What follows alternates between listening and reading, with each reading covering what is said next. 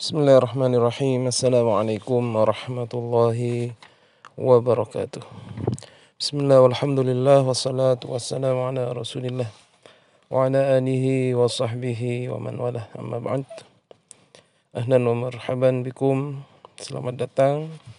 Ini adalah pelajaran pertama dari mata kuliah Balaghatul Quran di mana pada pertemuan pertama ini kita akan membahas tentang uh, ilmu balaghah dan ruang lingkup daripada ilmu balaghah tersebut.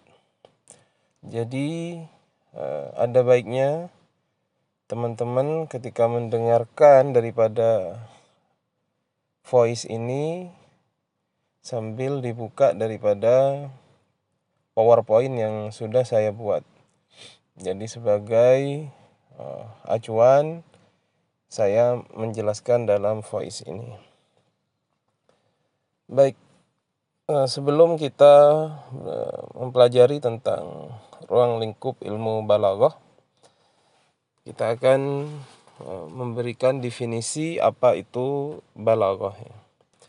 Sebagaimana yang sudah saya tulis di situ di PowerPoint, al-balaghah ta'diyatul ma'nal jalil wadihan bi'ibaratin sahihatin fasihatin laha fin nafsi atharun khallab ma'a mulama'ati kulli kalamin lil mautin alladhi yuqalu fihi wal ashkhasu alladhi yukhatabun.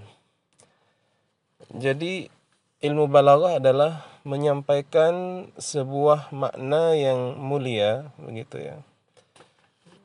Menyampaikan sebuah ibarat sebuah perkataan yang jelas dengan ibarah yang sahih, yang benar, fasihah yang fasih, yang ketika diucapkan kata-kata itu mempunyai asar yang khalab. Khalab itu artinya yang mempesona, terdapat keindahan.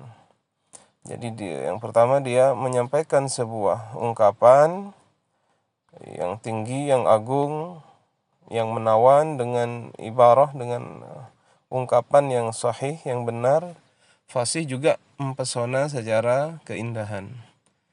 Kemudian apalagi? Ma'amula ma'ati kulli kalamin lil mautin alladhi yuqalu fihi. Disertai dengan kesesuaian dengan uh, situasi di mana perkataan itu diucapkan. Wal ashkhas alladhi yukhatabun dan juga orang yang diajak bicara. Jadi sesuai antara situasinya dan juga mukhotabnya. Orang yang diajak ngomong. Itu adalah balaghah jadi Al-Quranul Karim itu mempunyai tingkat balaghah yang tinggi. Artinya eh, dari segala sisi Al-Quran itu mempunyai makna yang indah kemudian dia sesuai dengan muktadal hal sesuai dengan situasi dan kondisi daripada uh, Al-Quran itu ketika diturunkan. Sesuai dengan kondisi uh, khitab orang-orang yang diturunkan Al-Quran itu. Itu adalah definisi balaghah. Yang perlu kita catat di sini apa? Uh, yang pertama adalah unsur keindahan kemudian unsur muktadal hal. Sesuai antara situasi dan juga kondisinya. Orang yang kita ajak ngomong dalam ilmu balaghah tersebut. Baik. Kemudian ruang lingkup ilmu balaghah atau pembagian ilmu balaghah ini dibagi menjadi tiga. Yang pertama ilmu ma'ani, kemudian yang kedua ilmu bayan, yang ketiga ilmu badi'. Kemudian dari ketiga ini akan kita jelaskan satu persatu ya baik ilmu ma'ani, apa itu ilmu ma'ani, pembahasan dalam ilmu ma'ani itu akan juga kita sebutkan walaupun hanya secara garis besar begitu dan juga ilmu bayan kita juga akan sebutkan definisinya dan kita eh, sebutkan juga secara garis besar apa yang dipelajari di ilmu bayan dan di ilmu badi ini. Jadi diharapkan teman-teman pada pertemuan ini mempunyai gambaran ke depan itu apa yang akan dipelajari. Baik itu dalam ilmu ma'ani, ilmu bayan ataupun ilmu badiannya. Dan itu nanti kan sudah dibagi Jadi teman-teman mempunyai gambaran apa yang akan dibahas. Yang pertama adalah ilmu ma'ani. Definisinya adalah ilmun yu'rafu bihi ahwalul lafzil arabi allati biha yutabak muqtadul hal. Ilmu yang diketahui dengannya hal-hal keadaan lafat Arabi yang dengan mengetahui hal itu yutobak muktadul hal bisa kita menyesuaikan dengan muktadul hal dengan keadaannya. Jadi ilmu ma'ani ini termasuk ilmu yang dipelajari di awal ya pembahasan ilmu balaghah ini termasuk ilmu yang penting ya. Ma'ani sendiri kan artinya makna ya. Di sini lebih bermain di ranah pemaknaan daripada setiap uh, uslub yang kita gunakan dalam membuat uh, dalam berbicara dalam bahasa Arab. Terutama dalam Al-Qur'an ya. Ini banyak sekali unsur-unsur ilmu ma'aninya. Kemudian pembahasan ilmu ma'ani ya slide selanjutnya yang pertama adalah al-khobar dan insya jadi kita akan belajar nanti tentang al-khobar dan insya. Apa itu kalam khobar, apa itu kalam insya. Yang pada garis besarnya ya, kalam khobar itu adalah kalam yang eh, dimungkinkan bisa dikatakan kalam itu, perkataan itu benar atau bohong atau tidak bohong.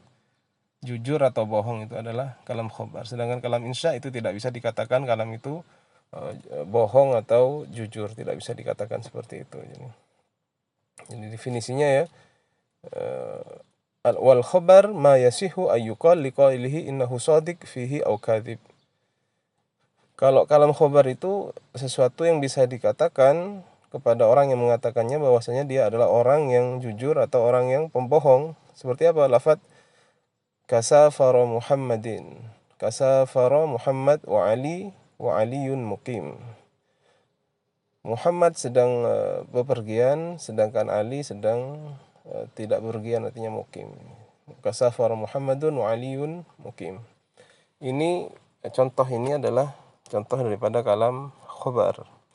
Tetapi kalau kalam insya tidak bisa dikatakan seperti itu.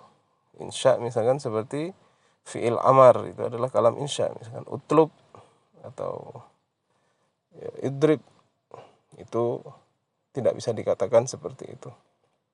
Itu sekilas tentang uh, al-khabar dan al-insya. Kemudian berikutnya zikir dan hadaf ya. Zikir, zikir di sini maksudnya penyebutannya.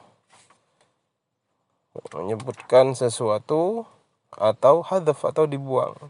Itu ada faidahnya semua. Dalam Al-Qur'an itu ada seperti itu. Jadi ada yang dibuang, ada faidahnya, kemudian uh, disebutkan juga ada faidahnya nanti akan kita pelajari juga. Kemudian takdim dan takhir. Takdim didahulukan takhir diakhirkan. Jadi kenapa ini didahulukan dari kalimat ini? Kenapa kalimat ini diakhirkan itu juga mempunyai faidah yang akan juga kita bahas nantinya. Apa faidah dari takdim dan takhir ini? Berikutnya koser ya. Koser ini meringkas, ya. jadi ada kata-kata yang diringkas begitu. Kemudian yang kelima wasel, wasol ya. Wasol menyambung dan fasel ya. Memisah. Yang keenam ijaz, ijaz ini uh, berbicara dengan detail ya panjang, panjang lebar. Oh maaf, yang ijaz itu yang ringkas ya. Sedangkan itnab itu uh, berbicara dengan panjang lebar ini juga dalam Al-Quran itu ada ijaz, ada itnab. Kemarin saya pernah membimbing seseorang ya mahasiswa dia meneliti ijaz dan itnab dalam maulid sintud duror jadi yang ijaz mana yang itnab mana itu dia teliti kemudian jadi karya skripsinya ya. Kemudian musawah. Ini adalah pembagian dari ilmu ma'ani yang insya Allah akan kita pelajari semuanya. Sudah dibagi nanti teman-teman tinggal mempresentasikan semuanya. Kemudian berikutnya ilmu bayan. Definisinya Al-bayan ilmun yubhasu fihi anit tashbih wal majaz wal kinayah. Adalah ilmu yang membahas tentang tashbih, majaz dan kinayah. Ini sudah jelas ya. Di sini berarti nanti yang akan dipelajari di ilmu bayan pada slide eh, selanjutnya itu yang pertama adalah tashbih. Tashbih ini eh, penyerupaan ya anta kal komari anta seperti kamu kal komari seperti komar seperti bulan misalkan. Ini tasbih. Kemudian majas. Nanti ada majas mursal majas macam-macam ya. Itlaqul itlaqul juz'i alal kul itlaqul kul alal juz'i misalkan. Seperti itu. Kita pelajari di majas. Kemudian ada kinayah. Ini semua kita bahas di dalam ilmu bayan. Jadi kalau uh, ilmu bayan relatif sedikit ya pembelajarannya daripada ilmu ma'ani. Ada enam kalau di ilmu bayan hanya bicara tasbih, majas dan kinayah. Sedangkan di ilmu ma'ani tidak tadi kita belajar tentang enam hal dari al-khobar dan insya, zikir dan hadaf, takdim takhir, qasr, wasal wasal dan ijaz, inab dan musa. Sedangkan ilmu bayan sendiri hanya fokus kepada tasbih, majas dan kinayah. Kemudian yang terakhir adalah ilmu badi. Definisi dari ilmu badi. Al-badi'u ilmun yu'rafu bihi wujuhu tahsinil kalam al-mutabik limuqtadal hal. Ilmu yang diketahui dengannya eh, eh, apa aspek-aspek tahsin pem, pem, pembagusan ya. Hal-hal yang membuat indah ya. pada sebuah kalam yang sesuai dengan muqtadal hal sesuai dengan situasi dan kondisinya. Ini ilmu tentang bentuk-bentuk yang membuat indah dalam sebuah kalam, baik itu nanti bentuknya ada dua ya pada pembagian itu muhassanat atau sesuatu yang memperindah sebuah kalam itu nanti ada muhassanat maknawiyah e, dari segi makna. Jadi yang diindah maknanya kemudian ada muhassanat lafziyah dari segi lafziyah. Di sana mungkin dipelajari nanti di lafziyah ini qawaf apa apa istilahnya Al-Qur'an itu. Seperti saja dalam syair ya. Kenapa misalkan akhiran dari setiap ayat. Wadduha wal laili idza saja itu kan sama-sama berakhiran dengan ya. Itu dipelajari dalam muhassanat lafziyah dan juga bentuk-bentuk yang lain itu kita juga pelajari ya. Ini yang terakhir.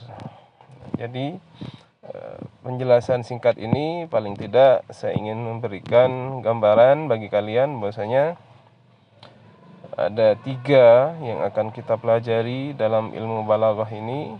Yang pertama adalah ilmu ma'ani, ilmu bayan dan ilmu badi beserta dengan pembagian-pembagiannya.